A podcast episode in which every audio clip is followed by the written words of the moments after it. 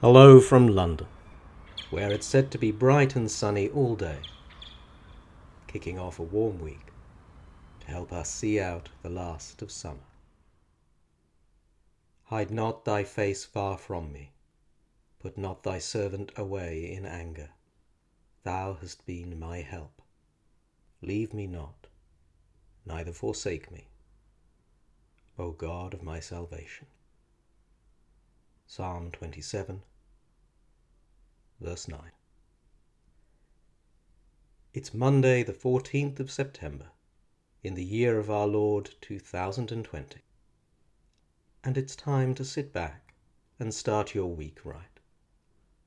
I'm Mark Sidwell, and this is Mark's Almanac, bringing you five minutes of civilized calm, recorded in East London, just as the capital starts to wake up. I reached out a hand from under the blankets and rang the bell for Jeeves. "Good evening, Jeeves." "Good morning, sir." This surprised me. "Is it morning?" "Yes, sir." "Are you sure? Seems very dark outside." "There is a fog, sir. If you will recollect, we are now in autumn, season of mists and mellow fruitfulness." "Season of what?" "Mists, sir, and mellow fruitfulness." "Oh, yes, yes, I see. Well, be that as it may, get get me one of those braces of yours, will you?" "I have one in readiness, sir, in the icebox." He shimmered out, and I sat up in bed with that rather unpleasant feeling you get sometimes that you're going to die in about five minutes. On the previous night I had given a little dinner at the Drones to Gussie Fink-Nottle as a friendly send-off before his approaching nuptials with Madeline, only daughter of Sir Watkin Bassett, C B E, and these things take their toll. Indeed, just before Jeeves came in I had been dreaming that some bounder was driving spikes through my head, not just ordinary spikes, as used by Jael, the wife of Heber, but red-hot ones. He returned with the tissue restorer. I loosed it down the hatch, and after undergoing the passing discomfort, unavoidable when you drink Jeeves's patent morning revivers, of having the top of the skull fly up to the ceiling and the eyes shoot out of their sockets and rebound from the opposite wall like racket balls, felt better.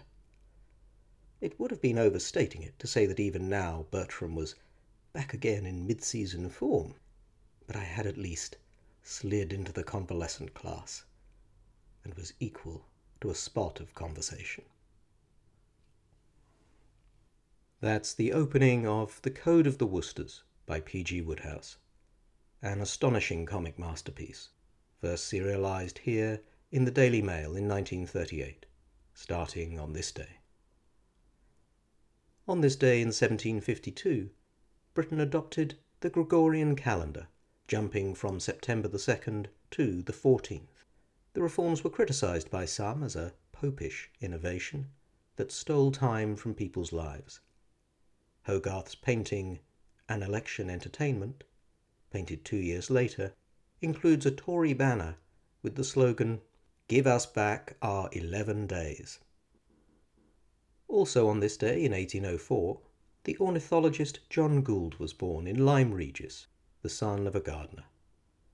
An expert taxidermist, Gould was the first curator of the Zoological Society of London's museum.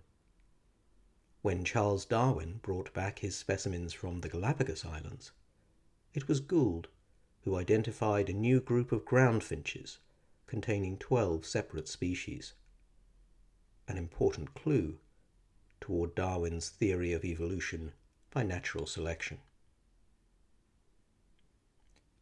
Here's a poem, September, by Ted Hughes. We sit late, watching the dark slowly unfold. No clock counts this, when kisses are repeated and the arms hold. There is no telling where time is. It is midsummer, the leaves hang big and still.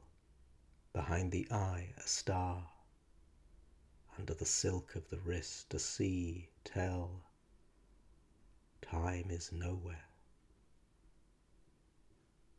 We stand, Leaves have not timed the summer. No clock now needs tell, we have only what we remember. Minutes uproaring with our heads. Like an unfortunate king's and his queen's, when the senseless mob rules, and quietly the trees casting their crowns into the pools.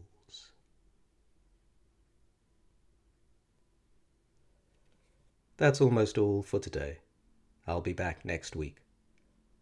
Don't forget, you can sign up for emails with show notes and links whenever a new episode goes live at mark's almanac dot substack dot com. And remember, that's Mark with a C.